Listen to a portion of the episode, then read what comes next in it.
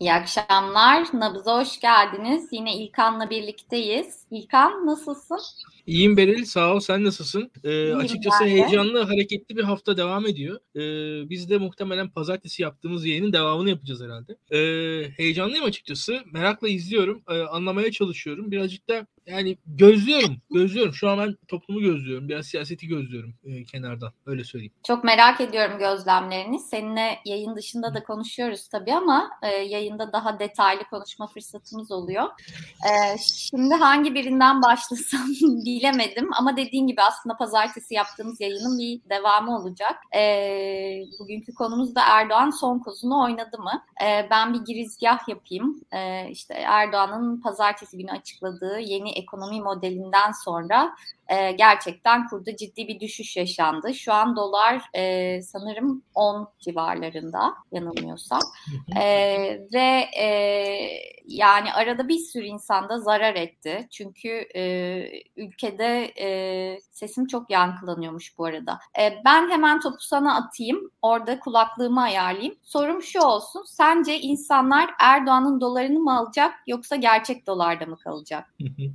ee, şimdi birkaç e, kavramdan bahsedelim. Bir defa hakikaten e, son ekonomik model bence e, Türkiye'de fiilen e, daha öncesinde çift para kullanılıyordu. Yani nedir? Dolar kullanılıyordu ve TL kullanılıyordu. Yavaş yavaş TL kullanılması e, TL'nin kullanıldığı alanlar giderek azalıyordu. Türkiye dolarizasyon yaşanıyordu. Yani Türkiye'de insanlar e, birikim yapmak için dolar kullanmaya başlamışlardı ve artık o artış sırasında da birikimi geçtik. E, neredeyse alışveriş yapmak için e, dolar kullanmaya başlamışlardı. Yani Türkiye'de Türk parasının anlamı giderek kalkıyordu.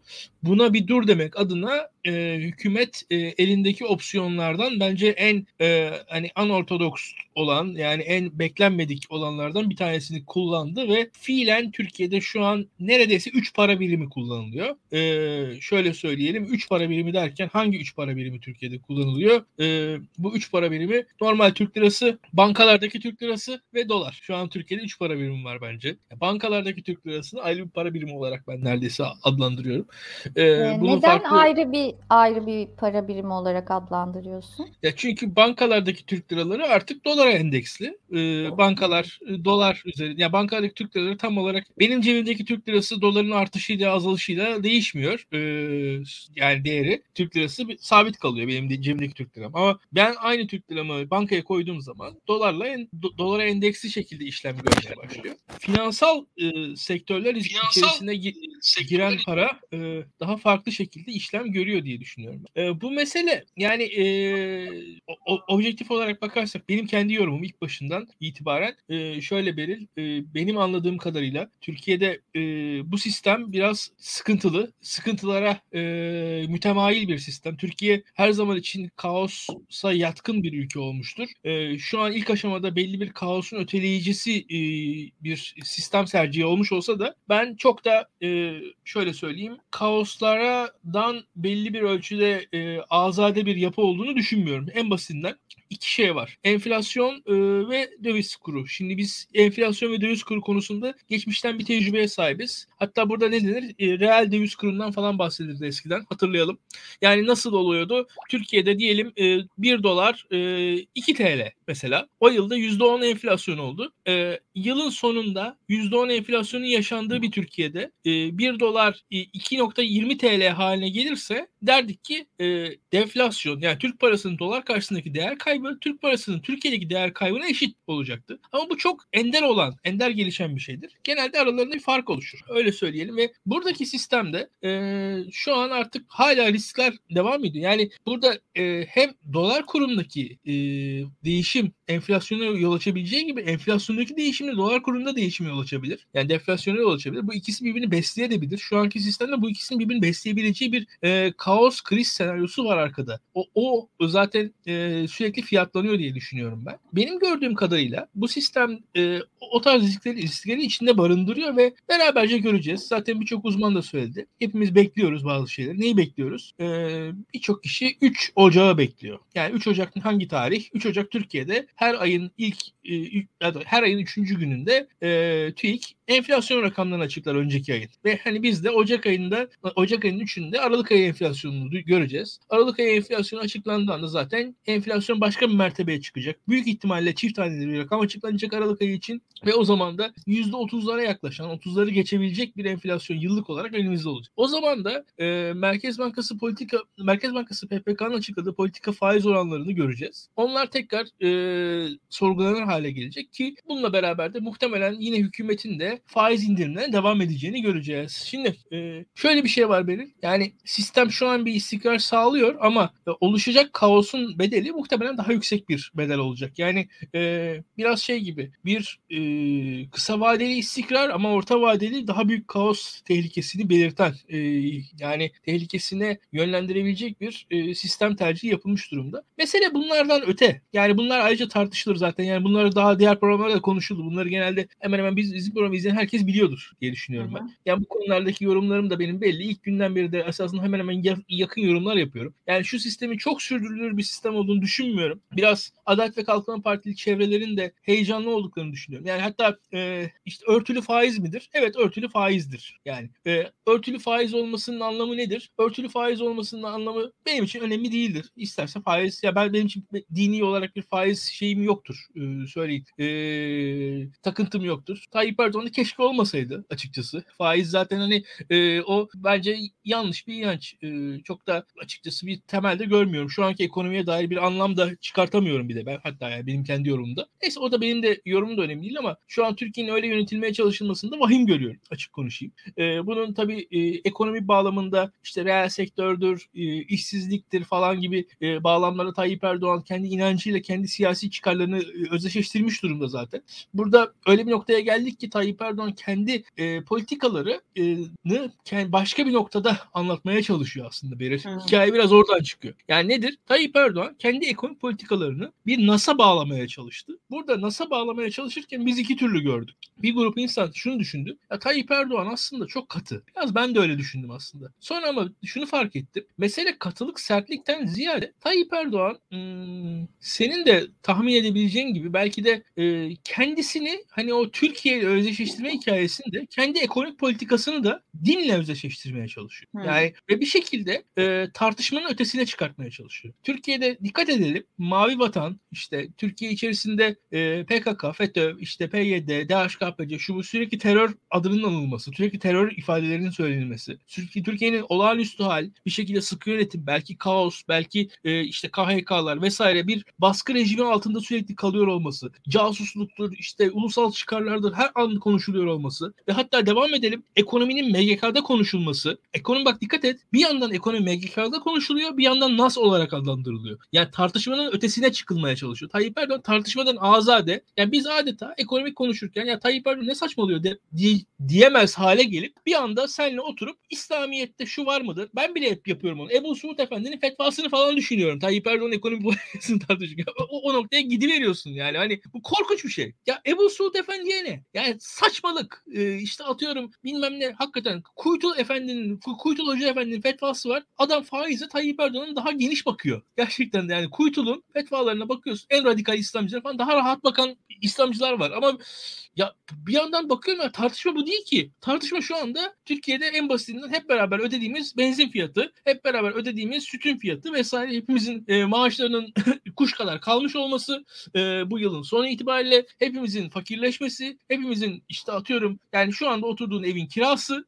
yani bir yandan aidatı, doğalgazın e, faturası, somut olarak bunlar var karşımızda. Bunları konuşmuyoruz. Biz ama ne hale getiriyor bizi Tayyip Erdoğan? Fa, e, NAS'ları konuşuyoruz. MGK'daki ulusal çıkarları konuşuyoruz. İşte teröre karşı olan o aşkın gündemi konuşuyoruz. Bir anda aşkın gündem üzerinden konuşuyoruz tartışıyoruz diye düşünüyorum. Ya bir de şu var, e, ben bunu kendi hayatımda da bizzat hissediyorum. Sadece mevzu kiranın artması, işte onun artması, bunun artması değil. E, kira verenin yani kiracının düştüğü durum da değişti, statü değişti. Şu an ben evimde bazı problemlerle ilgili ev sahibi ev sahibime gidemiyorum. Çünkü eski kiracıyım. Muhtemelen kiramın az olduğunu düşünüyor diyorum. Onu ondan istemeye çekiniyorum mesela. E, beni yani haklarımı kullanamaz hale getiren bir sistem sistem oluştu. Ve beni ev sahibi bir şekilde bu evden atmak isterse bir şekilde ben bir hukuki mücadele verebilirim ama bir şekilde başarılı da olabilir. Ee, ve bu evi daha fazla kiralayacağı birini bulabilir. E, anında bulabilir ve ben bundan bundan korkarak aslında bu evde oturuyorum. Ya benim e, huzurum yani evimin içindeki huzuru bile etkileyen bir durum var. Yani biz aslında e, daha orta sınıf e, işte orta alt sınıf alt sınıf insanların e, düştüğü sadece yoksulluk değil bir de yoksunluk durumu da var. Belli ilaçları bulamamak ki bunlar bence artarak devam edecek bu, bu tip sıkıntılar. Belli şeylere erişememek, işte haklarını savunamamak, hakkın olsa da onu alamamak. İşte e, ben kiracıyım eski kiracı olarak belli haklarım olmasına rağmen bu kira artışları yüzünden kendimi neredeyse borçlu hissetmeye başlıyorum. Anlatabiliyor muyum? Yani beni düşürdüğü durum aslında benim yoksulluğumdan öte bir durum ve birçok insanın. Ve bunun ya. tedirginliğiyle yaşamak zorundalar. Yani bu her gün artan fiyatların üstüne bir de böyle bir tedirginlik. Ya ben evden atılırsam, ya bilmem ne olursa, ya işten çıkarılırsam, bir daha iş bulamazsam, bu bir daha işe girersem bana asgari ücret verirse gibi e, insanları aslında statü olarak çok çok daha alta çeken bir durum var. Hani şeyi de geçtim. Hani yatırım yapamıyorlar, mal mülk sahibi olamıyorları geçtim. Hani böyle bir durum da var. Ee, bir de Erdoğan'ın söylediğin şeyle ilgili e, tartışmayı başka bir noktaya taşımasıyla ilgili bir şey söyleyeceğim. Ee, bence Erdoğan e, sık sık şunu yapıyor. E, bir tartışma ortaya atıyor ve bir toplum nezdinde bir e, hani bir toplumu gözlemliyor. Nasıl tepki veriyor? Ne diyorlar bu olaya diye. İlk bir ortaya atıyor. Muhalefet çok güçlü. İkinciye ortaya atıyor. Muhalefet artık sıkılmış, bayılmış oluyor. Başka bir konuya geçmiş oluyor. Muhalefet azalıyor ya da güçlü değil artık. Üçüncüye ortaya attığında bir şekilde bir artık ortamı hazırlamış oluyor ya da dörtte beşte bir şekilde onu tekrar tekrar tekrar gündeme getirerek ve karşı tarafı yorarak aslında bir anlamda ilerliyor. E, böyle bir siyaset var. Senin dediğin gibi ekonomi de artık neredeyse bayatlamış bir konu olduğundan çok hem çok sıcak hem de çok bayatlamış bir konu. Çünkü biz uzun süredir devam eden bir konu. Ekonomide de artık aynı şeyleri yani belki de muhalefetin böyle davranması lazım. Hep aynı şeyleri tekrarlayarak ilerlemesi lazım. Çünkü e, hani muhalefet de hani başka bir açıdan ele almaya çalıştığında bu sefer Erdoğan konunun nereden ele alınacağını belirliyor. Dediğin gibi işte Nas suresi gibi, işte İslami kaygılar gibi vesaire gibi. Sonra biz kendimizi yani Ali Babacan'ın işte e, İslam'da da işte enflasyon kadar faiz e, işte e, kabul edilir böyle görüşler vardır şeyini tartışırken buluyoruz falan. E, ben böyle bir durum gözlemliyorum. Onu da ekleyeyim dedim. E, ve konuyu muhalefete getireyim dedim. Ne dersin? Ya konu her zaman muhalefete geliyor. Gelsin zaten. Valla Beril e, Tayyip Erdoğan hakikaten yani gündemin kendisi bir taraftan gündemin tartışma biçimini e, sınırlaması diğer tarafta. Bence e, çok büyük mesele bu. Yani şunu tekrar baştan yani bunu bir daha üstünü, üstünü çizmek istiyorum. Ben şu mevcut ekonomik e, aygıtın yani uzun vadeli bir çözüm olacağına hiç inanmıyorum. Hiç inanmıyorum ki orada Merkez Bankası döviz bozdurdu, bozdurmadı haberleri falan biliyorsun işte Deutsche Welle'de T24'te çıkan analizler vesaire T24'te çıkan analizler şunlar bunlar hepsini zaten bizim izleyicilerimiz biliyorlar. Bizden daha iyi de takip etmişlerdir. Onları onları bir kenara onları bir kenara bırakarak söylüyorum. Şu anki mevcut ekonomik modelin e, çok ciddi risk barındırdığını, riski büyütebilecek bir model olduğunu düşünüyorum ve e, beraberce göreceğiz zaten. Özellikle şu an e, Sayın Ekonomi Bakanımız da çok güzel ifade etti. Avrupa'da falan da Christmas tatili falan var. Şu an aslında dünyada ekonominin nispeten bir kenara bırakıldığı dönemler e, içerisinde içerisindeyiz şu an aslında. E, yavaş yavaş bu e, Ocak ayı içerisinde e, bu modelin boyutlarını, uygulanabilirliğini falan birlikte görürüz. Dünyada bu modeli Türkiye icat etmemiş durumda. Diğer ülkeler niye kullanmıyorlardı? Türkiye daha önce niye kullanmadı? Bu iş bu kadar kolaydı da neden diğer insanın aklına gelmedi diye düşündüğümüz zaman esasında bazı noktalara geliyoruz diye düşünüyorum. Devam edelim. Muhalefete geldin sen çok güzel bir şekilde. Oraya gelmeden önce bir de bu Ekonomi Bakanı ne, e, Nebati'nin e, bir açıklaması oldu ya gözlerimin içine bakarsanız işte göreceksiniz. Evet. Rakamları soruyor e, bir kadın muhabir.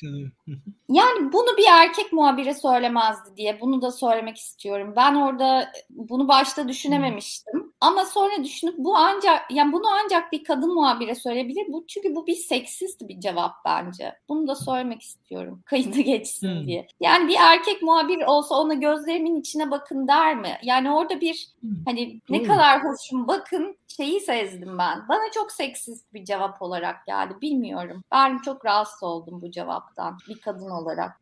Çok iyi ki söyledin. Ben fark etmemiştim. Haklısın. Ee, bu tarz yani farkındalıkları... sen sorsan sana bunu söyler miydi? Gözlerimin içine bakın İlkan Bey der miydi yani? Hmm, doğru çok da. O samimiyeti bende aramazdı muhtemelen. Öyle söyleyebilirim. Tahmin edebiliyorum. Yani ya... bulsa bile bilmiyorum. Bence hmm. söylemez. Düşünüyorum. Yapamazdı bir erkek muhabire böyle bir cevap veremezdi diye düşünüyorum. Gerçi şöyle bir şey var. Bakan e, birkaç şeyde ben sana. Şimdi mesela Tayyip Erdoğan son dönem atadığı isimlerin e, profillerinin giderek azaldığını ben seziyorum. Bir tarafı o var. E, burada da e, göreve gelen insanlarda şöyle bir şey de seziyorum. E, Naci Abal Lütfü Evan ekibinin özellikle yıkılmakta olan iktidarı e, ayakta tutmaya çalışan insanlar olduklarını düşünüyordum o zamanlar. Ve son anda bir şekilde kendilerinin tırnak içinde inandıkları dava uğruna harekete geçtiklerine inanıyorum. Ama e, şu anki ekibin daha ziyade o kadar da liyakatla oraya geldiklerinin geldikleri düşüncesinde değilim. Yani ve e, kendilerine dair de biraz e, özellikle Nebati Bey'in birazcık kendisini bir e, kendi efsanesine inan, inandığını düşünüyorum Nebati Bey'in. Yani orada bir şey var. Bir belli bir efsaneye inanıyor. Yani orada e, ben mesela şeyde izlemiştim e, bu bütçe görüşmeleri sırasında kendisinin nasıl bir e, kaptanlık bürövesi olduğunu falan anlatmıştı. E, kendi hmm. Eğitiminden, hocalarından falan bahsetmişti. İşte anayasayı Bakır Çağlar'dan aldım falan diye böyle anlattı. Çok övündüğü bir e, konuşma olmuştu. Özgür Özel'in ona eleştirdiği bir konuşma üzerine. Ya orada sezdiğim bir e, yani ben işte bakın nerelerde Urfa'dan geldim. Bu, burada Türkiye'nin en tepesindeyim. O, o duyguyu hisseden, o duyguyla yaşayan da bir tarafı var onun diye düşünüyorum. Hmm. Devam edelim. Ee, tamam. Muhalefetten bir, devam edelim. Heh, muhalefetten devam edelim. Tepkisini nasıl buldun? Şimdi birkaç şey. İlk yayınımızda ben neler söylemiştim düşünelim. İlk yayınımızda ben Tayyip Erdoğan'ın e, Adalet ve Kalkınma Partisi'nde genel olarak Türkiye'de İslami harekette nasıl iktidarı tek başına ele al- alabildiğini anlatmıştım ve bunu daha ziyade oradaki aktörlerin beceriksizliği e, Tayyip Erdoğan dışındaki ve aktörlerin e, kendi inançları, kendi davaları adına nasıl sessiz kaldıkları, nasıl sustukları üzerinden yorumlamıştım. Şimdi burada şöyle bir durum var. Tayyip Erdoğan'ı Abdullah Gül gibi aktörlerden, Bülent Arınç gibi aktörlerden farklılaştıran şey şuydu. Tayyip Erdoğan e, diğer aktörler e, tarafından taltif edilmeyi beklerken, diğer aktörler diğer, diğer aktörler kendilerinin kendileri oldukları yerde taltif edilmeyi beklerken Tayyip Erdoğan inisiyatif alan, gerekirse başkalarıyla ittifak kuran, gerekirse atıyorum Fethullahçılarla ittifak kuran, gerekirse işte daha ulusalcılarla ittifak kuran, gerekirse Hakan Fidan'la ittifak kuran, gerekirse CHP ile ittifak kuran, kuran, gerekirse Deniz Baykal'ı yanına çağıran yani bir şekilde kendi hedefine ulaşmak için mesela Deniz Baykal'ı yanına çağırabiliyor. Tayyip Erdoğan. Atıyorum Devlet Bahçeli ile anlaşabilen, e, daha esnek, bir yandan o anlaşmayı sonuna kadar götürebilen, e, atıyorum Türkiye'deki birçok seküler gazeteciyle yan yana durabilen, bir yandan kendi damadının başında olduğu bu medya grubunda şu an mesela magazin haberleri rahat rahat yapılabiliyor. Tayyip Erdoğan bunu engellemek için uğraşmıyor mesela şu anda. Anlatabiliyor muyum? Orada hiç umurunda bile değil. Orada o işler onun dönüyor. O sadece kendi çıkarına bakıyor. Yani şu anda mesela düşünelim Bülent Arınç Tayyip Erdoğan'ın yerinde olsaydı ve Bülent Arınç'ın damadının başında olduğu bir medya grubunda bu kadar magazin haberi çıksaydı Bülent Arınç acaba ona müdahale olmayacak mı? Şu an çok daha şimdi bu başka bir şey. Şimdi, ama neden Tayyip Erdoğan için o ikinci bir faktör. Orada esas o medya grubunun başındakinin kendi e, kontrolünde birisi olmasından olmasının ona getirdiği e, faydanın peşinde Tayyip Erdoğan. Şimdi devam edelim. Tayyip Erdoğan'ı farklılaştıran şey şu. Benim bir hedefim var diyor. Hedef X. Bu işte başbakanlık olabilir, cumhurbaşkanlığı olabilir, koalisyon kurmak olabilir, seçim yaptırmak olabilir, seçim yaptırmamak olabilir. Tayyip Erdoğan o hedefine nasıl ulaşacağını düşünüyor ve onun için yapması gerekenleri yapıyor. Şimdi bizde şu var, Türkiye'de bir şeyler oluyor tamam mı? Tayyip, Tayyip Erdoğan bunları yaparken yanlışlar yapıyor, hatalar yapıyor, başarısızlık başarısız oluyor. Zaten başarısız olduğu için Türkiye bu halde. Yani başarılı olsa zaten Türkiye'de hani Tayyip Erdoğan başta olurdu. Yani tamamen yüksek derecede e, fark, fark açmış olurdu. Şu an başarısız Tayyip Erdoğan. Yaptıklarının sonucunda çok fazla şey yapmasının sonucunda başarısız şu an Tayyip Erdoğan. Ama muhalefette de şöyle bir durum var. Artık şu hale geldi. Tayyip Erdoğan'ın hikayesi e, ya biz oturalım durduğumuz yerde duralım. Tayyip Erdoğan yanlışlar yaptıkça biz yavaş yavaş durduğumuz yerde bu işi kazanırız. Böyle de olmaz. Ha şu var e, eylem yapma e, ayrıcalığını insanlar kafalarında belirli öylesine Tayyip Erdoğan'a yüklemiş demişler ki adama da ha- hak etmediği bir güç atfediliyor. Yani şu anda açık konuşayım. Ya şu anki ekonomik politikanın hiçbir şekilde uzun vadeli, bırak uzun vadeli, bence orta vadeli bile geleceği yok. Ama herkes böyle aman tanrım sihirli değnek değdirdi, her şeyi çözdü. Yok böyle bir şey. Türkiye'de bugün hala enflasyon var. Dolar kuru isterse 1 TL olsun. Yani bakın 3 gün önce açıkçası Çin modeliyle Türkiye'nin kalkınacağına inanan insanlar bugün yeni ekonomik modelle bir daha çok başarılı olacağına inanıyorlar. Ya arkadaş hangisi doğru bunun? Ya Çin modeli yanlıştı ya bu yanlış. En azından bir tanesini tercih etti yani. Hani o kadar da bir komik bir insan grubuyla karşı karşıyayız. Mesele şu. Tayyip Erdoğan elinde ne varsa deniyor. Ya burada buradaki tek gerçeklik o. Çin modeli sırasında şunu demiştim. Model falan yok. Bugün de zaten bir, bir anda model değişiverdi. Ne oluyor? Hani ihracat yapıyorduk?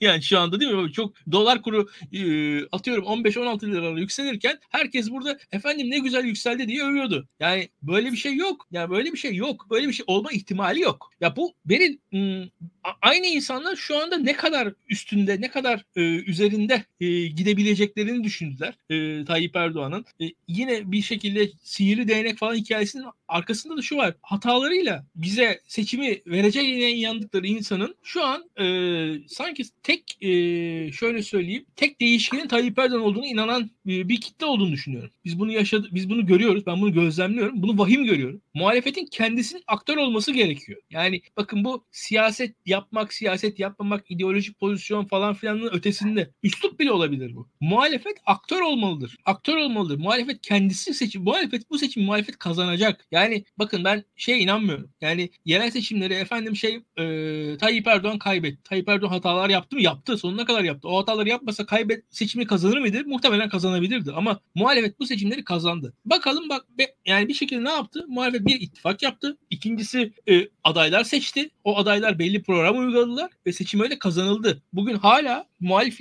e, belediyelerin kazanıldığı yerlerde muhalefet hala önde. E şimdi orada da iktidar sürüyor. Şimdi burada şöyle bir şey var. Seçim, seçimi siz kazanacaksınız. Siz kendiniz kazanacaksınız. Tayyip Erdoğan size vermeyecek. Tayyip Erdoğan iste, isterse sonuna kadar her sistemde başarısız olsun. Bak hani her hata sürekli hata yapsın. Sadece Tayyip Erdoğan size seçim vermez. Vermez. Yani şöyle yeni bir sistem başka bir hata yapar. Yeni hatasıyla insanları yine büyüler belki de. Yani hata yapıyor adam. Bence şu anki sistem de hatalı. Ya şu an mesela arkadaş yazmış dolar düştü falan diye. Ben ya, doları böyle düşürmek mümkünse dünyadaki tüm ülkeler niye böyle bir sistem uygulamıyorlar? Çok basit bir sorudur bu yani. Hani bir tek bizim aklımıza mı gelmiş? Yani bu, bunun sürdürülebilir olmadığı açık açık konuşayım. Yani bana hiçbir şekilde e, burada bir Tayyip Erdoğan hani insanlar da yazmışlar hani övgüsü mövgüsü falan da değil mesele. Şu an şu, şu anki gördüğüm sistemde bir muhalefetin kendisinin aktör olması lazım. Muhalefetin kendisinin e, ajandasının peşinde koşması lazım. Tayyip Erdoğan'ın ajandasının e, bir değeri yoktur muhalefet açısından. Abartmamak gerekiyor. Tayyip Erdoğan orada ne yaparsa yapsın bir şekilde kendi ajandanızda kendi hikayenizi yazmanız gerekiyor. Yazarsanız yani bu, burada yazılmayacak bir şey yok bence. E, ve burada şöyle bir şey var. E, bu ekonomide yani e, bu sistem yarın çöktüğü zaman başka bir şey deneyecek Tayyip Erdoğan. Yani ve bu sistem çöktüğü zaman da o zaman da suçu başkalarına atacak. O zaman da birileri istifa edecek, birileri gelecek falan. Biz burada konuşacağız, onların yayınlarını yapacağız. Ama şu o zaman da yeni bir şey deneyecek. Yani orada deneme hani adam denemeyi sürdürecek onu söylüyorum. Hani orada yani hedefim diyor mesela Cumhurbaşkanlığı anlatabiliyor muyum? Hayatta hedefim Adalet ve Kalkınma Partisi'ne tam Cumhurbaşkanı bile hakim olabilmek diyor Tayyip Erdoğan. Ne yapıyor? Düşünüyor. Abdullah Gül Adalet ve Kalkınma Partisi'nin başına geçerse ben partiye tam anlamıyla hakim olamam diye düşünüyor. Binali Yıldırım gibi figürü şu an AKP'nin başına atamak, atayacak kadar gücüm yok diye düşünüyor. Devam ediyor. İki arada bir derede Ahmet Davutoğlu'nu buluyor. Ahmet Davutoğlu ona karşı biraz yükseldiği zaman Ahmet Davutoğlu'nu indiriyor. Onun yerine Binali Yıldırım'ı getiriyor. Yani bir iktidarını kendisi koruyor aktif olarak. Yani Ahmet Davutoğlu iktidarı mesela Ahmet Davutoğlu güçlendiği sırada Tayyip Erdoğan sessiz bir şekilde kenarda mutsuz beklemiyor. Beklemedi. Anlatabiliyor muyum? Ahmet Davutoğlu bak, bak Ahmet Davutoğlu başbakanlığında Abdullah Gül Cumhurbaşkanı olsaydı Abdullah Gül sessiz bir şekilde kenarda Ahmet Davutoğlu nasıl güçlendiğini üzülerek izlerdi. Sonra yine kaygılanırdı ve arkasından partisinin iktidarını Ahmet Davutoğlu kaptırırdı. Tayyip Erdoğan kaptırmadı. Çünkü bir şeyler yaptı. Şimdi siz de bir şeyler yaparsanız seçimi kazanırsınız. Bu kadar. Ee, bir iki bahsetmek istediğim nokta var. Ee, aslında seçimlerle ilgili bir şey de söylemek istiyorum ama onun öncesinde muhalefetle ilgili. Ee, biz şimdi şimdi Erdoğan son kozunu mu oynuyor diye e, başlık attık programa ama e, bir yandan da e, acaba e, muhalefet son kozunu mu oynuyor diye düşünüyorum ben. Çünkü muhalefetin tek bir planı var. Yani muhalefetin tek bir planı var. O da işte seçim dönemi ittifak yapmak, henüz yapmadıkları ittifakı ve birliği işte e, seçim döneminde göstermek, ortak bir aday çıkarmak e, ve bununla seçimleri işte kazanmak ve sonra işte e, ülkeyi bir geçiş dönemine sokmak. işte parlamenter sisteme gidecek geçiş dönemine getirmek. Bunun dışında muhalefetin henüz aldığı bir aksiyon, attığı bir adım veya işte e, bir planı var mı? Planımız işe yaramazsa B planı yaparız, B planımız şudur gibi bir şey var mı? Sen böyle bir şey gözlemliyor musun? Çünkü benim gördüğüm kadarıyla aslında muhalefetin tek bir planı var ve o planı hani sanki her şey olan akışında gidecekmiş gibi o plana sadıklar ve o planda bir oynama bile göremiyoruz diye düşünüyorum. Ne dersin? Şimdi birkaç şey. Birincisi her şey olan akışında gitmeyecek. gitmeyecek. Açık net söyleyeyim. Gitmeyecek. Yani Türkiye'de İstanbul seçimleri olan akışında gitti mi? Gitmedi. Türkiye'de İstanbul seçimleri kaç gün sürdü? Bir seçim bir gün sürer. İstanbul seçimleri 3 ay sürdü. Türkiye'nin iktidarını değiştirecek genel seçimlerin ben bir gün süreceğine inanmıyorum. Açık konuşayım. Hiç de kolay olmayacak bundan sonrası. Devam edelim. Bu şu demek değil. Yani hani muhalefet ne yapsa bazıları o kadar da aşırı isteklerin falan yok. Yani işte sokak hareketleri düzenlesin, milis güçleri olur. Ya böyle bir durum yok. Böyle bir mantık da yok. Ama şu var. Birincisi moral motivasyon önemli. Kitlelerin mobilizasyonu önemli. Kitlelerin heyecanlanması önemli. İnsanların sandığa gitmesi önemli. Bakın Beril sen ben Türkiye'nin en seküler belli e, yani binde birlik kitlesinde falan sayılırız neredeyse. Yani yüzde birlik kitlesinde sayılırız. Bizim arkadaşlarımız arasında 31 Mart'ta kaç kişi oy vermedi? Tamam mı? Çok basitçe söyleyeyim. Benim tanıdığım oy vermeyen bayağı insan var. Bu insanlar 23 Haziran'da gittiler oy verdi. 31 Mart'ta oy vermeyen benim tanıdığım insanları 23 Haziran'da sandığa götürten şey neydi? Ve o niye 20 31 Mart'ta yoktu? Şimdi muhaliflerin biraz bir bunu düşünmesi gerekiyor. Bir, birincisi o. Yani insanları sandığa götürmeleri gerekiyor. Bu iş öyle kolay değil. Devam edelim. Ee, ekonomideki şu an yaşananlar bir defa muhalefet şunun farkına varmalı. Ee, dolar kuru Türkiye'deki en kolay ölçülebilir ekonomik kriterdir. Şimdi Hı-hı. dolar kuru e, ve e, hükümet de TÜİK'i o hale getirdi ki elimizde sadece dolar kuru kaldı ne yazık ki. Ama şu var. Ekonomi zaten dolar kurundan ibaret değil. O konuda hükümet haklı. Yani geçen yayınlarda söyledim. Hani ekonomi gerçekten dolar kurundan ibaret değil. Ekonomiyi dolar kuruna sıkıştıran şey hükümetimiz.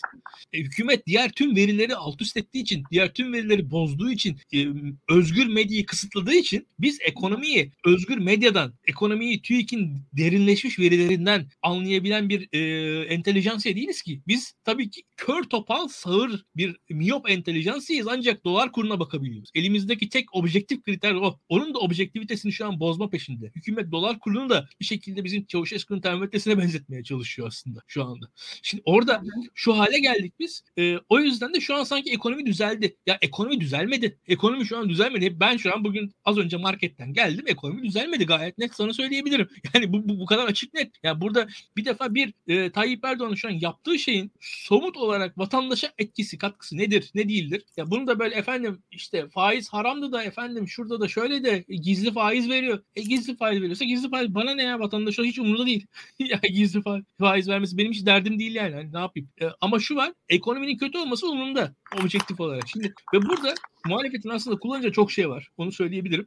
Devam edelim. Ee, bir evet, burada devam mesela... etmeden kullanacağı çok şeyleri biraz daha açıklayabilir misin?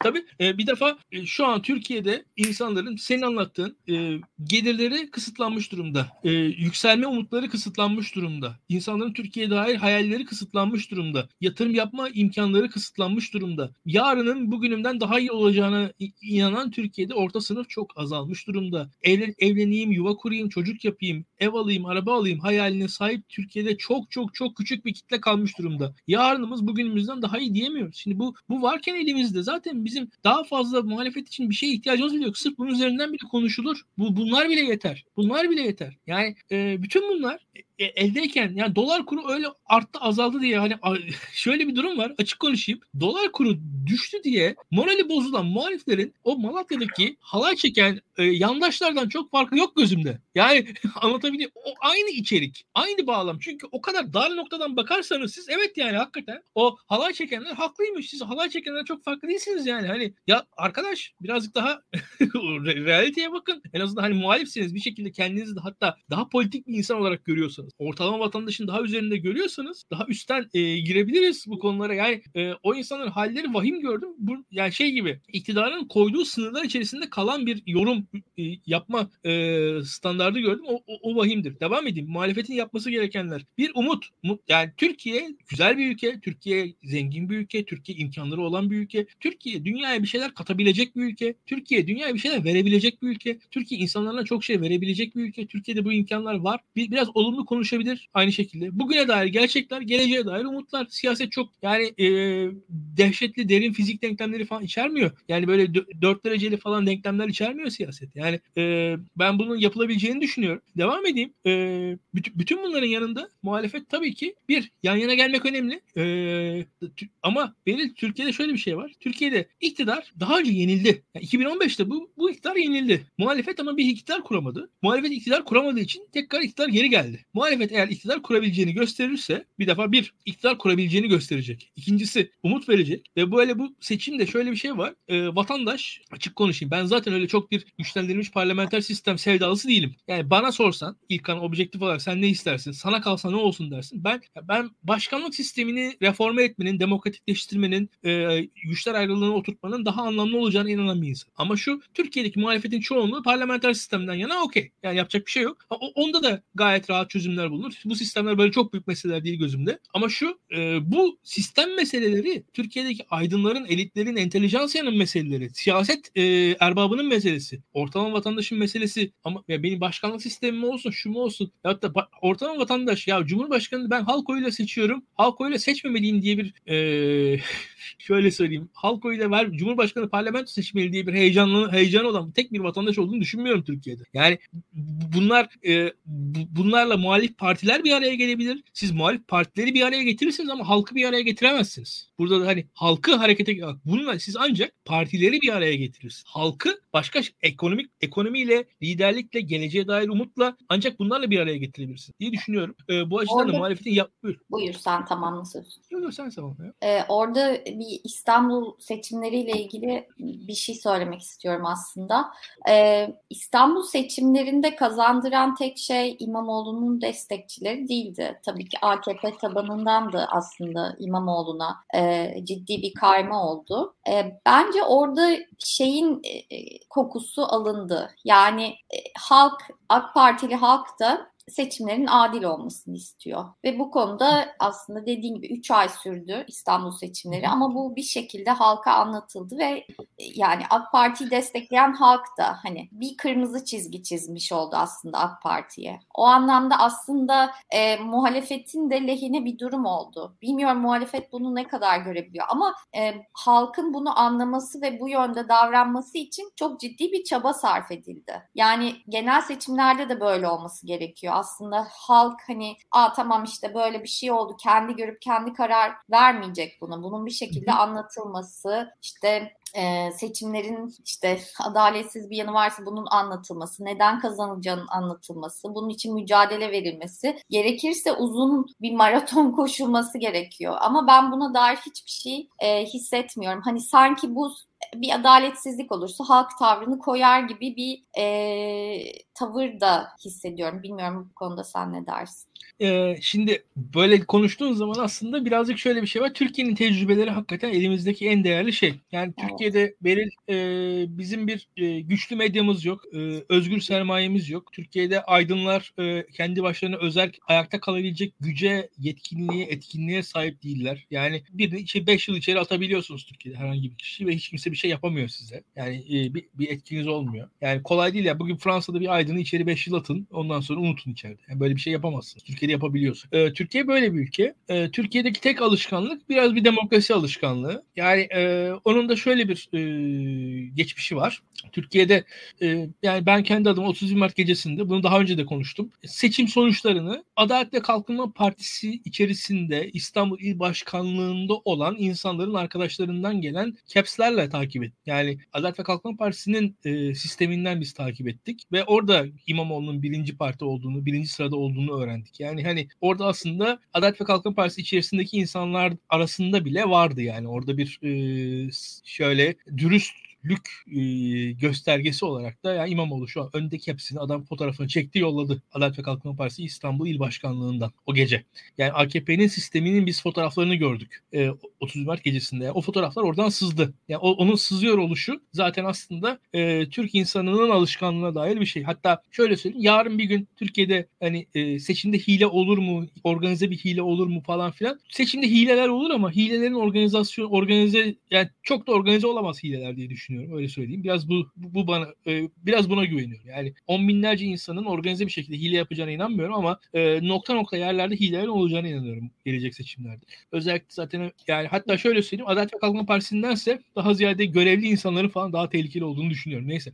E, bunu ayrı ileride konuşuruz. Benim daha ziyade bahsettiğim aslında İstanbul seçimlerindeki gibi bir engelleme çabası. Yani seçim sonuçlarını saymama, işte engelleme, Doğru. son anda yapılan değişiklikler gibi gibi ben organize bir ya ben daha ileri gideyim. Ama... Ben daha ileri gideyim Beril. Ee, ben yani mesela e, insanlar erken seçimden bahsediyorlar. Ben geç seçim bekliyorum yani. yani. Ben tam tersine. Yani şu an hiç öyle erken seçim falan beklemiyorum. Ben seçimin ya 2024'de falan sarkarsa şaşırmam ben şu an. Peki orada bir şey soracağım. Biraz önce dedin ki bu yeni ekonomik model e, orta vadede e, işte başarısızlığa uğrayacaktır dedin. Kısa vadeli bir program dedin. E, birçok insan da şey diye düşünüyor. Aslında Erdoğan bunu kısa vadede başarılı olup başarılı olduğu anda seçimleri yapıp işte güven tazeleyip devam etmek için yaptı diyor. E, o zaman sen e, senin söylediğine göre hani orta vadede bu plan başarısız olursa Erdoğan e, başarısız olduğu süreçte mi seçimlere gidecek ya da sonrasında mı atmaya çalışacak ya da yeni bir plan evet. mı getirecek? Yeni bir şey uyduracak. Tayyip Erdoğan'ı tanıyoruz. Tayyip Erdoğan uydurdukça uyduracak. Ya bu ülkede 15 gün önce bize Çin sisteminden bahsetti ettiler ya. Yani Çin modeli, Çin modeli sonra Çin modeli sert geldi. Kore modeli dediler. En son bakan döndü Türkiye modeli, Türk modeli dedi. Ya biz Çin modeli, Kore modeli, Türk modeli 15 gün geçirdik. Şu an bir baktık e,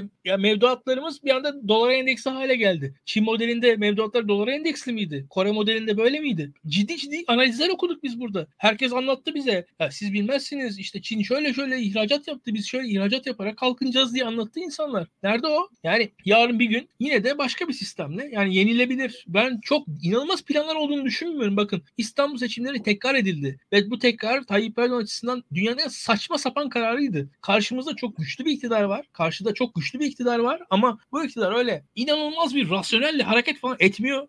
Ya etmiyor yani böyle bir durum yok. Yani bu, bu, bu böyle bir rasyonel yani rasyoneliteyle hareket eden bir iktidar yok karşımızda. Ha ne var? Hareket eden bir iktidar var. Yani ne, ne yapıyor? Bir şeyler yapıyor. Hareket ediyor. Yani bir şeyler yapıyor. Sürekli bir mücadele içerisinde. Altından giriyor, üstünden çıkıyor. Hareket ediyor.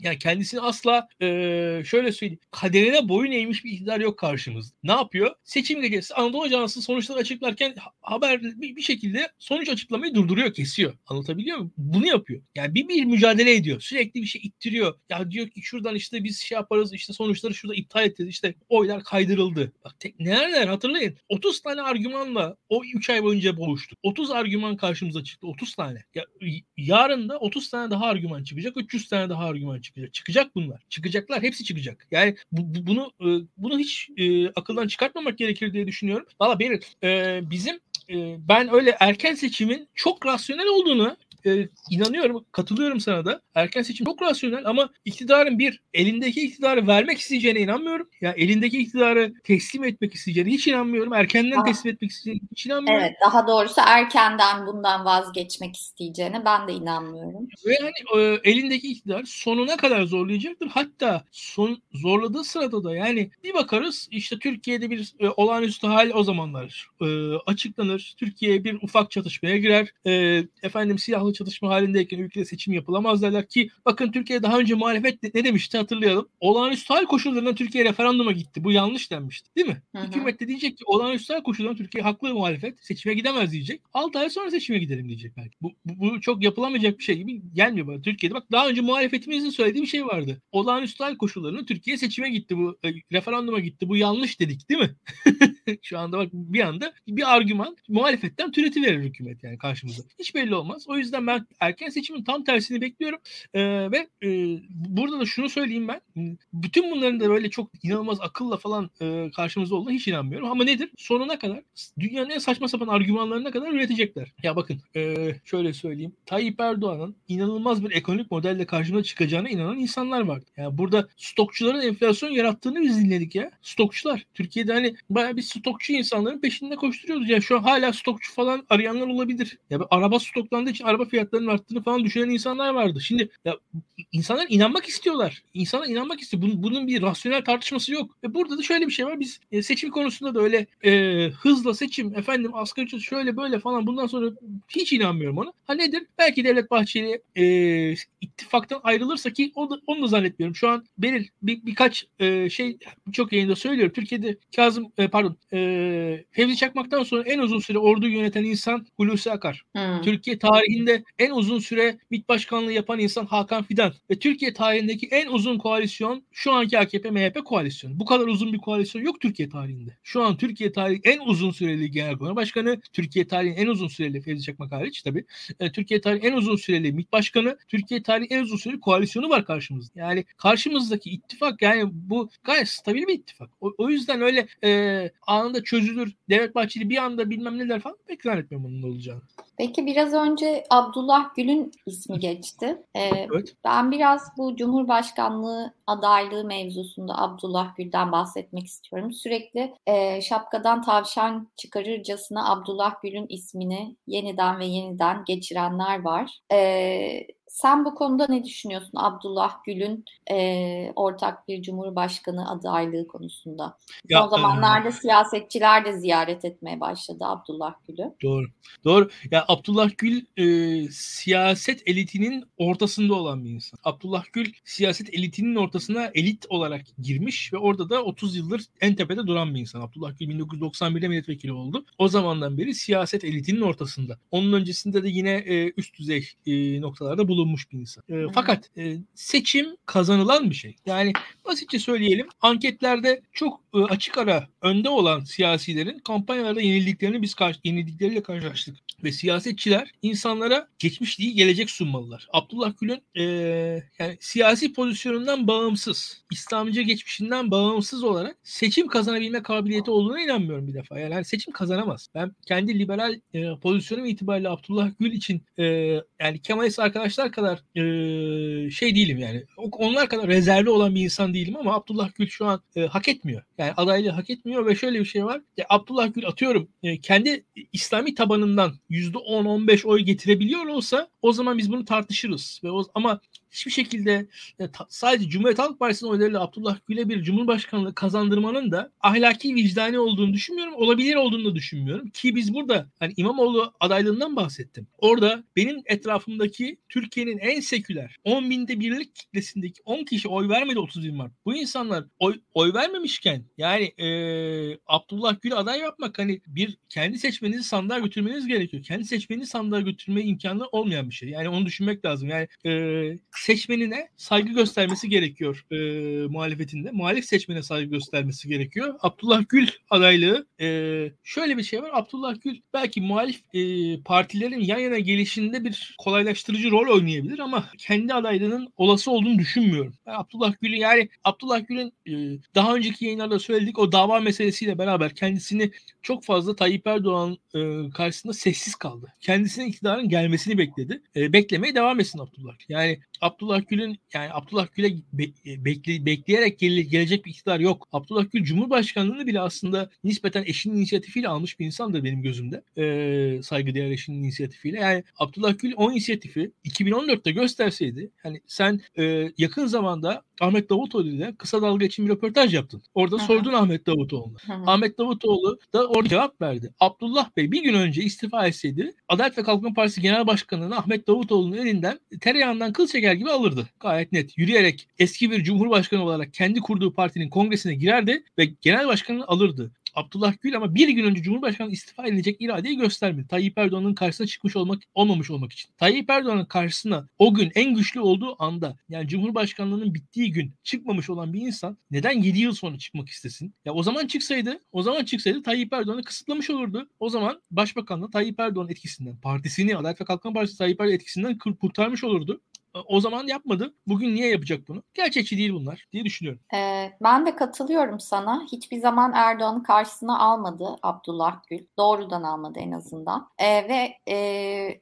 seçimde karşı karşıya gelseler gibi bir senaryo düşünsek e, Abdullah Gül'ün daha diplomasi insanı olduğunu düşünüyorum. Yani bir diplomat olduğunu düşünüyorum. Bir siyasetçiden ziyade. Yaptığı şeyleri gösteren ve bununla siyaset yapan bir insandan ziyade e, daha böyle back channel dediğimiz yollarla işleri halleden bir huzur ortamı yaratan ya. ve bunun siyasetini yapmayan bir kişilik. Ya çok basit ya. Türkiye'de benim mesela Avrupa Birliği olan ilişkilerde baya birkaç olumlu gelişme var Adalet ve Kalkınma Partisi ilk döneminde. Bunların e, nedeni Abdullah Gül. İşte, ama bunu bilmiyor insanlar. Çünkü Abdullah Gül bunu söyleyip bunun propagandasını yapıp o riski alacak pozisyonda değil. Ama arkadan hallediyor işi. Bak olumlu işler var. Mesela LGBTİ derneklerinin işte Türkiye'de nispeten daha fazla gönüllülük kazanmasında o pride'ların yapılmasında Abdullah Gül'ün katkısı var mı? Var var. Ama Abdullah ki benim katkım var. Türkiye'nin demokratikleşmesine şunu şunu ben yaptım der mi? Demez. Yani demez yani. Hani demez. E, şimdi bu adam kendisi kendi siyasal propagandasını kendi yapmamışken ben niye yapayım yani? O, da, bu, bu, o başka bir şey. Ha nedir? Ee, görmüyorum yani. Hakikaten bir de şey karşı taraftan da seven. Özgür de doğru söyledi. Şu an artık Adalet ve Kalkınma Partisi tarafında da yani şu an Abdullah Gül'ü seven insan kaldığını düşünmüyorum. Entelijansiya seviyor bazı insanları verir. Entelijansiyanın kendi içerisinde başka bir gündem var. Yani siyaset elitinin siyaset e, siyaset siyasi elitinin, gazet, medya elitinin, finans elitinin e, Abdullah Gül üzerinde e, Abdullah Gül'ü seviyor bunlar. Ama e, o kadar. O kadar yani. Bunun bir e, yani bu insanlar yani atıyorum e, Daron Acemoğlu'nu da seviyorlar yani. Ne yapalım? Daron Acemoğlu mu aday gösterelim? Yani bu siyaset eliti bir insanı seviyor. Okey. Sevsin de yani bunun siyasi olarak illa e, aday olması falan başka bir şey diye düşünüyorum. Ee, belki de e, bu pazartesi günü açıklanan e, programdan sonra, ekonomi programından sonra e, en e, hızlı ve önemli değerlendirmelerden biri e, Durmuş Yılmaz'dan geldi diyebiliriz değil mi? Eski Merkez Bankası Başkanı. Evet. E, tabii Durmuş Yılmaz Bilmiyorum e, izleyenler ne kadar hatırlıyorlar. E, o zamanlar medyada çok aşağılanmıştı. Merkez Bankası olduğu dönemde işte ayakkabılarını kapı dışında bıraktı e, işte diye medyada yani ben televizyon izlemeyen biriyim ben bile hatırlıyorum ne kadar medyada aşağılandığını. E, Cumhurbaşkanı Erdoğan da e, dün kendisini evinin kapısındaki ayakkabılarla oynayanlarla beraber yürümekle suçlamış. Ne diyorsun Durmuş Yılmaz e, bugün gerçekten ekonomi anlamında önemli açıklamalar yapan İyi Parti'den e, önemli bir figür e, ve yine Erdoğan ve karşıtları arasında ciddi bir tartışmanın konusu. Yine konu ayakkabılarına geldi. Ee, Erdoğan en en iyi bildiği şeyi yapıyor. Bir defa çarpıtıyor. Ee, yani açık konuşayım ağır çarpıtıyor. Durmuş Bey hakkında da şunu söyleyeyim. Durmuş Bey İyi Parti'de en çok saygı duyduğum isim. Ee, ve Durmuş Bey e, kişiliğine, duruşuna çok daha yani mesela Abdullah Gül'den daha fazla saygı duyuyorum. Daha fazla siyasi. Yani daha net tavır alıyor. Çok net yani. Durmuş Bey kadar net olsa keşke Abdullah Gül. Yani Durmuş Bey Durmuş Bey Türkiye'de mesela e, son tezkereye hayır oyu verdi. Hayır oyu verdi. Partisine rağmen hayır oyu verdi Durmuş. Durmuş Bey bu kadar net duruşu olan bir insan. Yani e, kolay değil. Şimdi Durmuş Bey'i de şöyle söyleyeyim. Durmuş Bey e, Adalet ve Kalkınma Partisi'nin tercih ettiği bir Merkez Bankası Başkanı değildi. Eşi başörtülü olduğu için Adalet ve Kalkınma Partisi özdeşleştirildi ama daha ziyade Sezer tarafından Erdem Bahçı ekibinin erkenden e, Merkez Bankası başına geçirilmesi projesine karşılık Merkez Bank içerisinden e, bulunmuş bir ara çözümdü. Oradaki en muhafazakar isim olarak e, Merkez Bankası'nda hala hazırda olan, Merkez Bankacı olan insanlar arasından bir gelmiş bir çözümdü Durmuş Bey. E, o yüzden aslında yani şu anki pozisyonda geçmişteki pozisyonda çok da ters değil. Yani Durmuş Bey'in Merkez Bankası Başkanı olduğu zaman da Türkiye'de Cumhurbaşkanı Sezer'di. Onu hatırlatalım. E, Durmuş Bey'in o ayakkabı konusunda da Hürriyet Gazetesi'nin e, saçmalıkları onlar açıkçası. Yani Durmuş Bey'in evine gelmiş, Durmuş Bey'in ailesinin yardım ettiği çocukların ayakkabıları da onlar açıkçası. Ama o Hürriyet öyle bir manşet attık ki ondan sonra o iş aldı yürüdü. O ayakkabılarda Bahçeli bir evi var. Oradaki yani çok saçma sapan bir şeydi yani. O rezillik yani tam anlamıyla. Ee, o, o günleri de hatırlıyorum. Yani o ayakkabılar da Durmuş Bey'in annesi pardon Durmuş Bey'in eşinin yardım ettiği mahalleli genç ço- çocukların ayakkabılarıydı onlar. Yani o eve gelip yardım alıyorlar bildiğim kadarıyla. Öyle hatırlıyorum. Ee, hayır işlerinin falan sonucunda olmuş bir şeydi. Ee, saçmalık tabii yani. Ayakkabılar, ayakkabılar falan. Yani Durmuş Bey Türkiye'nin e, üst orta sınıfa çıkmış eğitimli bir bürokratı. Saygın bir geçmişi var. Saygın da bir siyasetçi. Yani tüm bunları da Tayyip Erdoğan da buradan tabii Durmuş Bey'le doğrudan e, mücadele etmeyi göze alamıyor. Gidiyor Durmuş Bey kendisice böyle e, bir şöyle söyleyelim yumuşak karın gördüğü, aşil topu gördüğü yerden vurmaya çalışıyor. Bence boş bir hareket. Yani Tayyip Erdoğan'a bile yakışmadığını düşündüğüm bir hareket açıkçası. E, Durmuş Bey'in saygınlığını gözümde azaltmaz. Durmuş Bey benim saygım büyük. Açık konuşuyorum. Ben Durmuş Bey'i bayağı saygı duyduğum bir insan. E, böyle gündeme gelmesinden de rahatsızım açıkçası. E, o zaman da rahatsızdım. Bugün de rahatsızım. E, böyle siyaset insanların içindeki en çirkin şeyleri açığa çıkartan, en kötülükleri açığa çıkartan ve oradan bizim e, vahşi hislerimizi e, açığa çıkartan, içgüdülerimizle yapılan bir siyaset. Türkiye'ye bir şey katmaz, kimseye bir şey katmaz diye düşünüyorum. Yani Durmuş Bey'in e, söylemleri konusuna gelirsek de Durmuş Bey'in söylemlerinde Durmuş Bey fazla net bir insan. E, bir e, diplomat değil. Yani Durmuş Bey'in e, daha önce hatırlarsın e, ekonomi bakanı değişecek falan dedi Durmuş, Durmuş Bey. E, ona e, Ahmet Hakan falan da şey dedi. Durmuş Bey işte ha ha troll oldu falan dedi. Sonra değişti bakanımız. Yani Durmuş Bey şu anda söylediklerine de e, yarın bir gün bakarız. Durmuş Bey gene haklı çıktı deriz. Durmuş Bey o yüzden birazcık daha sözlerinde e, net, açık, e, sarih olan bir insan. Pek e, diplomasi üzerinden konuşmayan, tavrını net daha net gösteren bir insan. Türkiye için bence ilk böyleleri iyi, böyle insanlar iyi insanlar diye düşünüyorum. E, katılıyorum. Bence de bir bürokrat değil, bir e, siyasetçi. Bunu da aslında İyi Parti'ye geçtiği zaman daha net görmüş olduk. İyi Parti'den siyaset yapmaya başladığı zaman daha net görmüş olduk. Ee, şey de sormak istiyorum sana. Bu Özer Sencar geçen bir tweet atmıştı iki gün önce. Erdoğan'ın ekonomideki başarısızlığını ön plana çıkararak seçim konusundaki yüksek yeteneğini hafife alanların dikkatini çekmek çok zor bir iş diye. Ee, bunu sormak istiyorum. Aslında hem muhalefet tarafından hem hem işte Türkiye'deki medya hem yabancı medya tarafından e, Erdoğan hem çok odak noktasında hem de çok e, hafife alan bir yaklaşım var. İşte hasta şöyle böyle işte son günleri şöyle böyle işte Erdoğan gidici şöyle böyle bir e, yaygın kanı e, söz konusu e, ve bir e, Erdoğan'ı her fırsatta hafife alma durumu olduğunu gözlemliyorum. Ne dersin bu konuda? Yani ya, aslında e, sürekli yaptıkları hatayı e, bir kere daha mı yapıyor muhalefette, medyada? Aslında ikisi aynı anda Beril. Yani ikisi aynı anda oluyor. Bak aynı anda inanılmaz bir Erdoğan övgüsü ve inanılmaz bir Erdoğan yergisi. Bunlar birbirinden farklı şeyler değil. Gerçeklikten bağımsız. E şimdi Erdoğan'ın görüyorsun e, görüntüsünü. İşte ayaklarını sürüyor, uyuyor falan. Doğru, doğru. Yani hani şöyle söyleyeyim. Ya inan e, bu yayında böyle bağıra çağıra konuşmasam ben de yavaş yavaş uyurdum yani. Şurada böyle yavaş yavaş giderdim. Benim de ben biliyorum ya kendimi. Sabah 7'de kalktım.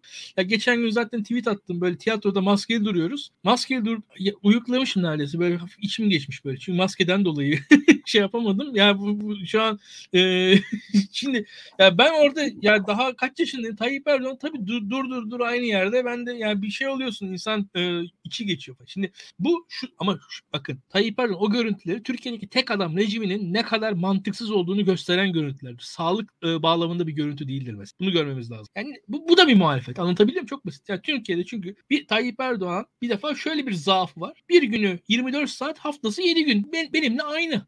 İlkan Dalkuç'la aynı vakte sahip Tayyip Erdoğan. şekilde e, tüm yetkileri aynı insana verirseniz İlkan Dalkuç kadar vakti olan bir insan Türkiye bu kadar yönetebilir. Tayyip Erdoğan'ın vakti yani bir günü 48 saat haftası 15 gün değil Tayyip Erdoğan. Onun sonucu budur. Yani ve şu anda da şöyle bir şey var. Berat Albayrak gibi figür Türkiye'de tasfiye edildi, kenara çekildi. Süleyman Soylu son zamanlarda daha az gözükmeye başladı. E herkesi Tayyip Erdoğan'ın suratına bakmaya başladığı zaman Tayyip Erdoğan'ın da bir temposu var. Dayanamıyor bir yerden sonra. O görüntülerden sağlığı gitti falan. E gitmemiş. Onu gördük. Yani hatta şu anda da bakarsanız Türkiye'de daha bakın e, yani kimsenin öldüğü kaldığı yok. yani bu, bu siyasetçiler de gayet başarılı sağlık hizmetleri alan e, insanlar. Hiçbir şey de olmaz yani öyle kolay kolay. Rasyonel olarak baktığınızda beklenti açısından bana sorarsanız. Şimdi bu e, gerçekçilik böyle bir şey. Devam edelim. E, muhalefetin elinde neler var verir? Muhalefetin elinde anketler var. Tayyip Erdoğan elinde geçmiş kazandığı seçimler var bir defa. Özel bir o açıdan haklı. Yani muhalefetin elinde anketler var. Anketler önemli midir? Önemlidir. Ama karşımızda seçim kazanmış bir insan var. Şu ee, an kaç anket, muhalif... Anketleri ne kadar güvenilir buluyorsun? Hı.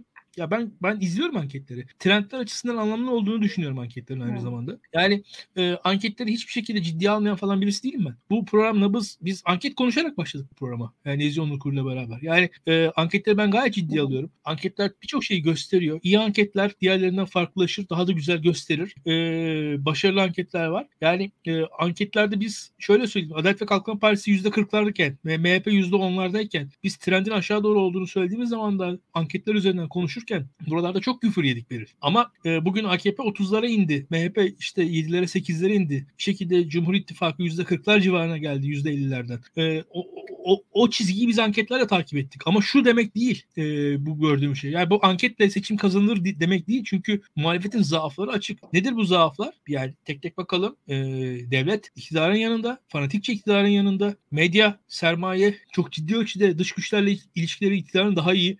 Dış dünyayla mesela muhalefetten daha iyi bir ilişki, ilişkilere sahip iktidar. Ya yani şu an düşünelim. Rusya ile ilişkileri muhalefetin mi iyidir, iktidarın mı iyidir? Amerika ile ilişkileri muhalefetin mi iyidir, iktidarın mı iyidir? Ya şu, şu an objektif olarak söylüyorum. Şu an iktidar her ne kadar muhalefete böyle e, her türlü dış güçler dış güçler dese de muhalefetin dış güçlerle bile arası iyi değil. E şimdi devam edelim. E, devlet kurumları arası iyi değil muhalefetin. E, medya arası iyi değil. Sermaye ile arası iyi değil. E, böyle onlarca zaaf var. Tamam oy oranı iyi ama yeterli olmayabilir. E, ve muhalefetin bir arada kalması gerekiyor. O bir arada kalması da e, gayet zor. Bir arada kalabildikçe iktidarda kalabilecek ve ne yapar iktidar? Şu an HDP'ye baskıları görüyorsunuz. Görüyoruz zaten. E, e, Demirtaş... o, onunla ilgili bir şey söylemek istiyorum. Şu an bence HDP'ye yapılan baskının e, görünür olduğunu düşünmüyorum ben. E, yani ilgilenen görüyordur ama sadece ilgilenen görüyordur diye düşünüyorum. Evet.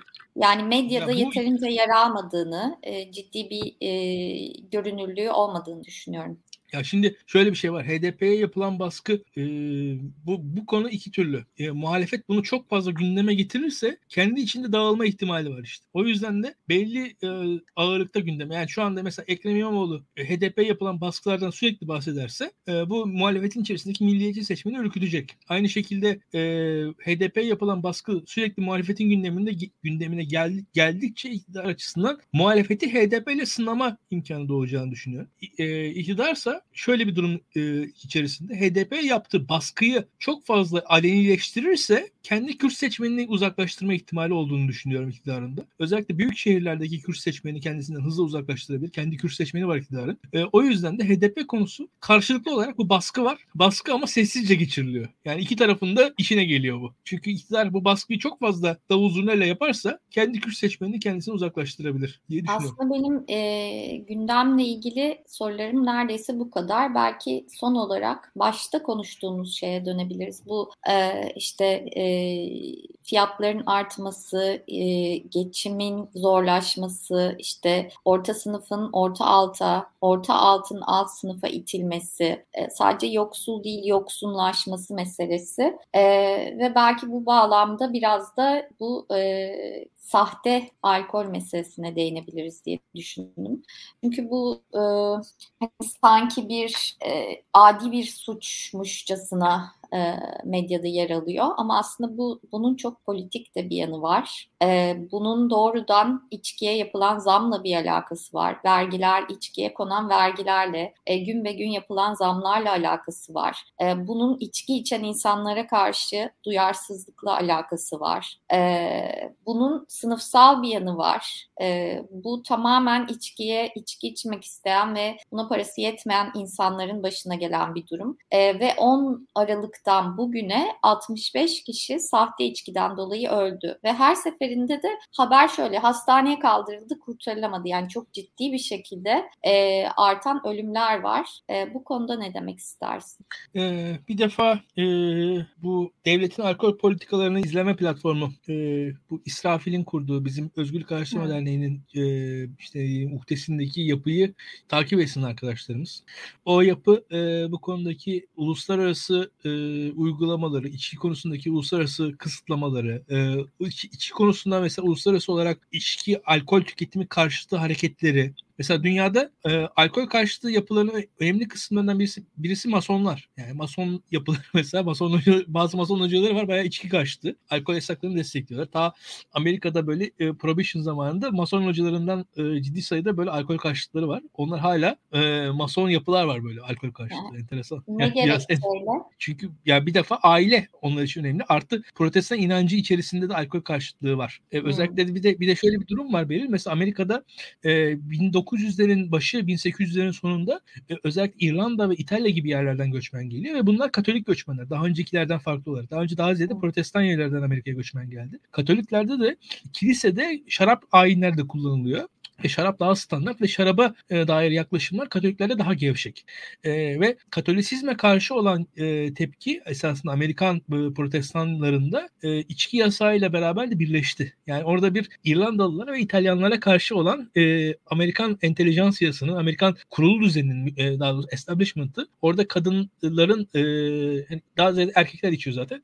Yükselen kadın hareketi de o sıra muhafazakar bir yapıya bürünüyor. orada farklı bir ittifaklar evet. silsilesi gerçekleşiyor ve e, Amerika'da içki yasakları gerçekleştiriliyor. Şimdi burada e, öyle bir durum var ki e, o hala devam ediyor. Dünyada da var. Türkiye'deki yasaklar hatta dünyadaki yasakçı yapılar, o masonlar falan hep Türkleri örnek gösteriyor. Türkiye'deki yasaklar çok ağır falan diye. Şimdi bizde içki konusunda bir defa illegaliteye içki çok bağlanmış bir durumda. E, bir defa durum bir, bir noktası bu. Türkiye'nin e, büyük şehirleri dışarısında özellikle Adalet ve Kalkınma Partisi'nin yönettiği yerlerde içki ruhsatı verilmiyor. İçki fiilen yarı illegal bir şey gibi algılatıldığı için e, bu e, kanun dışı e, yapı yani e, normal ötesi ya bu e, kaçak içki zaten içki içtiğiniz zaman kaçak içkiye çok daha normal bir şey haline geliyor. Çünkü içkinin kendisi şey değil. Burada zaten e, dediğin gibi e, vergilerle vesaireyle kısıtlamalarla içki erişim e, zorlaştırılıyor ve bu da e, bu dediğin e, kaçak içki gibi ve sahte içki zaten onun üzerinden o geliyor. Bizim karşımıza çıkıyor. E, o tehlikeleri büyütüyor diye düşünüyorum. Türkiye'de e, alkolizm ile e, alkolizm ile Türkiye'nin ciddi bir e, sıkıntısı olduğunu düşünmüyorum. Türkiye'nin alkolizm sıkıntısı yaşayan e, insanları var. E, bu insanlara devletimiz destek vermeli. Hatta yani STK'lar falan alkolizm sıkıntısı yaşayan insanların yanında olmalılar. Ama e, bir yandan da şu var. Alkol kültürünün e, nispeten daha yumuşamış bir alkol kültürü olarak devam etmesi lazım diye düşünüyorum. Yani bu nedir? Kadın erkek bir arada suçtan bağımsız, sarhoşluktan bağımsız bir alkol kültürünün oluşması gerekir diye düşünüyorum. Yani öyle bir durum var ki Türkiye'de hakikaten içim içim sapıtma diye bir şey var mesela. Neden? Çünkü iç, iç, yani sapıtılan şekilde içilebiliyor ancak. Normal bir hayat içerisinde e, medeni insanların yan yana olduğu Bu bir şekilde değil. Bu sadece Türkiye'de yok bence. Bu ya, sadece tamam, Türkiye'de ama, yok. Yani mesela İngiliz erkekler de bununla ünlüdür. Doğru. Bak şimdi şöyle söyleyeyim ben sana. Ee, bizim şöyle yani İzmir'deki kadar şeyde içilirse e, yani mesela Kayseri'de İzmir'deki kadar içilsin Kayseri'de çok daha fazla olay çıkar. Çünkü o bir o kültürün içerisinde olmak dışarısında olmakla alakalı olan bir şey. Ya şimdi mesela Almanya'da stadyumlarda bira içiliyor. Türkiye'de stadyumda bira içmeyi şu an bir şu an kalksanız insanlar birbirini keser. Neden? Çünkü o kültür yok. Ha, Almanya'da her şey çok mu süper değil tabii ki. Ama şu var siz onu normalin bir parçası olarak yerleştirirseniz daha e, başarılı olur diye düşünüyorum. Mesela hani yemekle beraber içilmesi, atıyorum mesela e, belli saatler arasında içilmesi, e, nispeten işte atıyorum ev, ev ortamında aileyle daha tüketilebilir halde olması, öyle bir kültürün yaygınlaşmasının tercih edilmesi gerekir diye düşünüyorum. Bizde tabii e, kısıtlamalar daha ziyade dini bağlamda gelmiş kısıtlamalar e, ve herkes de gizli saklı içilmesi Türkiye'de e, o dini kısıtlamaların sonucunda gerçekleşiyor. O gizli saklı içilmesinin neticesinde de zaten bu tarz e, sıkıntılar yaşıyoruz diye düşünüyorum. Yani e, o gizlilik bir yandan da hukuksuzluğu e, ve bir yandan da e, sağlıksızlığı beraberinde getiriyor diye düşünüyorum. E, başlık clickbait mi niye konuşmuyorsunuz diye şu, tepki gösterenler. Da, şurada şunu da ekleyeyim tabii. E, önümüz yılbaşı. E, yani hakikaten dikkat edelim. Yani ben e, yayın öncesinde beraber konuştuk seninle. İnsan korkuyor. Yani insan korkuyor ve yani mesela Fransa'da yemekle beraber içiyor insan. Fransızlar daha az alkol tüketmiyorlar aslında. Yani orada o delirme falan da o yemek o, o içki kültürüyle alakalı olan bir şey. Yani orada hangi içki içiyorsun, nasıl içiyorsun, o kültürün bağlamında mesela Amerika'da yasaklar daha sert ama bir yandan da o illegaliteyi de Amerika Amerikan kültürün içerisinde var. Yani e, işte sahte kimlik düzenleniyor, oradan al- alkol alınıyor, bir işte gençlere alkol sağlamak diye bir suç var falan. Yani Amerikan kültürün içerisinde de o var diye düşünüyorum. Neyse önümüzde önümüz yılbaşı aman diyelim bizi izleyenlere dikkat edin sağlığınıza, sıhhatinize. E, hakikaten ben korkuyorum şu anda bu sayılar. Korkunç sayılar. Yani Korkunç. ya ma- maden kazası mertebesinde insan şu an e, son bir ayda alkolden ve öldü gitti. Yani ne oluyor? İki haftada. İki haftada. Korkunç ya. Korkunç. Ee, eleştiri geldi. Ee, başlığı konuşmayacak mısınız? Clickbait miydi? İşte e, ne zaman başlıktaki konu konuşulacak diye. Biz başlıktaki konuyu başta konuşmuştuk aslında ama Ee, öyle de bir eleştiri geldi. Bir şey söylemek ister misin? Bir özet ha, geçmek ister misin? Tabii ki. Birincisi Tayyip Erdoğan sonuna kadar mücadele edecek. Sonuna kadar koz olmayan kozları bile sahaya sürecek. Ve orada e, muhalefetin yapması gereken şey şu. Kendi iktidarını, kendi planını, projesini ortaya koyması gerekiyor diye düşünüyorum. Tayyip Erdoğan'ın yaptıkları, yapacaklarının sınırı yoktur. Tayyip Erdoğan'ın güçlü olduğu da gerçektir ama bu güç size bir akıl, size bir plan e, hissiyatı vermesin. Öyle bir plan olduğuna inanmıyorum. Daha dün bakın Çin modeli diyorduk. Nerede nerede Çin modeli? Yok öyle bir şey. Bugünkü model de modelin de arkasında olduğunu düşünmüyorum. Günü kurtarılmak için kurtarmak için ortaya sürülmüş bir şeydir. Yarın bir gün başka bir şey daha sürerler. Ee, çok da fazla anlamlı olduğunu düşünmüyorum bu Tayyip Erdoğan'ın politikalarına anlam verme, anlam yüklemin. Ama şu var. Tayyip Erdoğan deneyecektir. Tayyip Erdoğan dener. Yani e, işte atıyorum siz e, yani miting yapmak gerekirse miting yapar. Seçimi ertelemenin yolu nedir diye sorar. Bakın hmm, Tayyip Erdoğan'ın 30 Mart gecesi önüne birileri bir proje götürdüler. Kabul etti. Risk aldı. Risk alarak hata yaptı. Ama o, o, o riski alan bir adam. Tayyip Erdoğan'ın yerinde Adalet ve Kalkınma Partisi lideri Binali Yıldırım olsaydı 30 Mart gecesi yenilgiyi kabul edecekti. O doğru yapmış olacak. Binali Yıldırım'a kalsaydı Binali Yıldırım az farklı seçimi kaybetmiş bir adam adamdı. Ve şu an belki hala siyasetteydi. şu an ama Binali Yıldırım hezimete uğramış bir, bir eski siyasetçi. Bunu sağlayan şey Tayyip Erdoğan'ın yanlış seçimleri. Hala yanlış seçimler yapmaya devam ediyor bence. Ee, Tayyip Erdoğan hatalar yapmaya devam edecektir. Ama Tayyip Erdoğan istediği kadar hata yapsın. Sonuçta bir şeyler yapmaya da devam edecektir. Muhalefet bundan sonra kendisi bir şeyler yaparak kazanır. Ha, Tayyip Erdoğan ona muhalefete fırsatları verecektir. Yaptığı hatalarla. Onu söyleyebilirim. Benim başka eklemek istediğim bir şey yok. Ne dersin? Valla Beril e, çok teşekkürler. E, biraz hızlı bir yayın oldu diye düşünüyorum. E, biraz çok bağırdım çağırdım herhalde. ne yapayım biraz e, kendimi de aynen öyle uyumamak için yoksa uyurdum ben. E, sabah çünkü çok erken kalktım. E, onun e, etkisi.